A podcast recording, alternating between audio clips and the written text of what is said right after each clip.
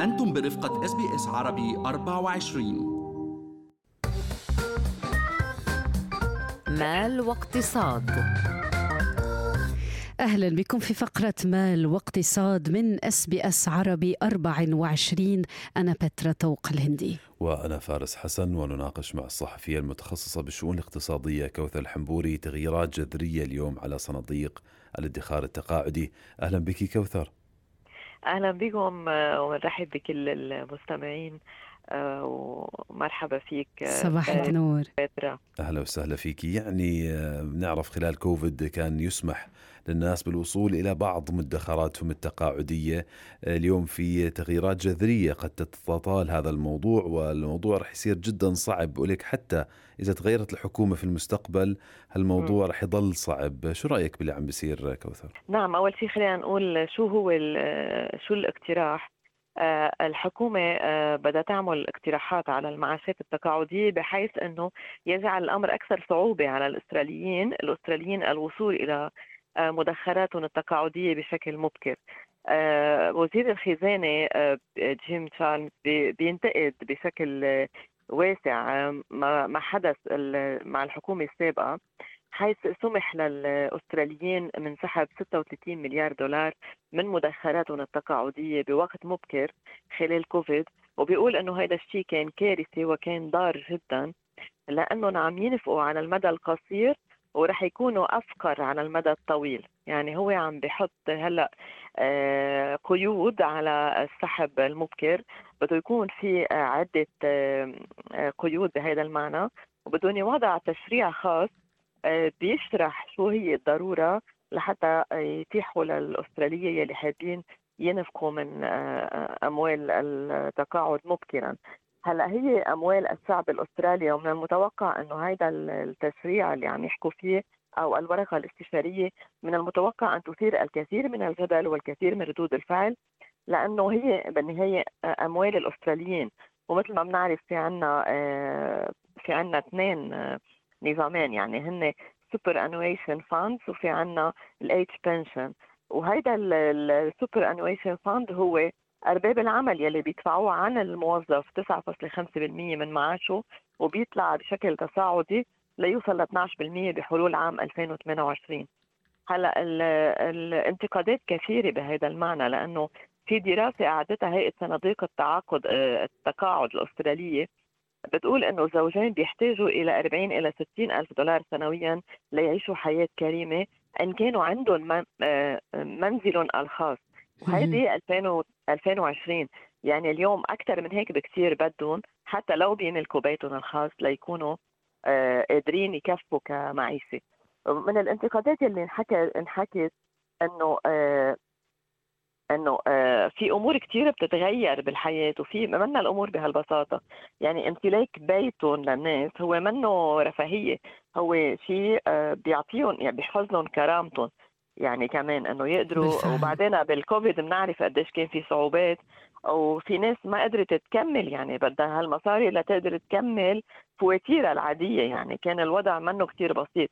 بنعرف إنه التقاعد المبكر آه، عم ياخذ اهتمام الباحثين بمجال القانون والإدارة لأنه بينطوي على عوامل اقتصادية ونفسية واجتماعية ومثير وجزء آه، وهو جزء من الخطط الاستراتيجية اللي بتساعد على حل العديد من المشاكل المالية والاجتماعية وبيعتبر من المواضيع المهمة المطروحة على المستوى العالمي والداخلي واللي بيؤثر على الأوضاع الاقتصادية والاجتماعية والإدارية. هلا بحسب الاقتراح آه، بيقدر الواحد يسحب المصاري لتكاليف رعاية الأسنان لسداد قرض المنزل أو إذا كان الشخص عنده ضائقة مالية آه، لأنه أكيد نحن في عنا بيفرضوا ضرائب أوقات بتوصل إلى 22% آه، إذا كان الواحد عمره أقل من 60 سنة. آه، أو ممكن يسحب المعاش التقاعدي لدفع فواتير طبية باهظة الثمن والحد الأدنى حيكون 1000 والحد الأقصى 10000 يعني حيكون في نوع من قيود على السحب. آه، هلا. الانتقاد آه، ال- ال- في خبير بالشؤون التأمينية بيقول إنه هن عم ياخذوا هاي التدابير لأنه المتقاعدين مبكرا عم يستنسوا أموال الصندوق وأعدادهم إلى ازدياد. يعني كثير ناس عم بيزداد عم يزداد طلب هذا التعويض المبكر لحتى يعملوا في شيء أو لحتى يفوتوا على سوق العقارات. مثل ما حصل سابقا في ناس اشترت بيتها مثلا لأن كان متاح لهم ياخذوا خمسين ألف دولار. يعني فاتوا على قصة العقارات بس إنه اشتروا بيتهم يعني بالنهاية منه في رفاهية. آه واحيانا عم توصل نسبة الناس اللي عم يطالبوا بالتعويض المبكر 35% من إجمالي المتقاعدين. وهذا الشيء عم يعمل استنزاف لل يعني التقاعد المبكر عم يستنزف أموال الصندوق والاستقطاع وعوائد الاستثمار ما عم تكفي بهاي الحالة. انطلاقا من هون في هذا الاقتراح حتى ما يكون في كثير ناس عم تضغط على الصندوق وعم تطالب بالتعويضات المبكرة حتى يكون يعني هو الهدف منا إنه يكون في تقاعد يليق بالناس. لفترة أطول. كوثر معنا دقيقة من الوقت. اليوم الكل يقلق مش بس على سعر العقارات على لقمة الخبز. يعني شركة أغذية كبرى كشفت أنه أسعار المواد الغذائية سترتفع مرة أخرى. شو حجم هذه الزيادة؟ ماذا تشمل؟ وهل ستكون الأخيرة؟ نعم حسب ما قال مارك شنايدر الرئيس التنفيذي لشركة نسلي بيقول أنه في زيادات كبيرة على الأسعار هاي السنة مع العلم أنه الشركة نفسها رفعت رفعت الأسعار 8.2% عام 22 وقال إنه هاي الزيادة ما كفت لمواجهة التكاليف المتزايدة وإنه الزيادة الجديدة ضرورية. وهذا الشيء بيشمل كثير علامات تجارية تابعة للشركة من أطعمة وحلويات وحليب الأطفال كلها رح تتأثر. آه وبيقول إنه بعد اسواق آه، قصدي آه مش بيقول إنه ارتفاع التكاليف العمالة والطاقة والسلع هن اللي حتموا هالزيادة.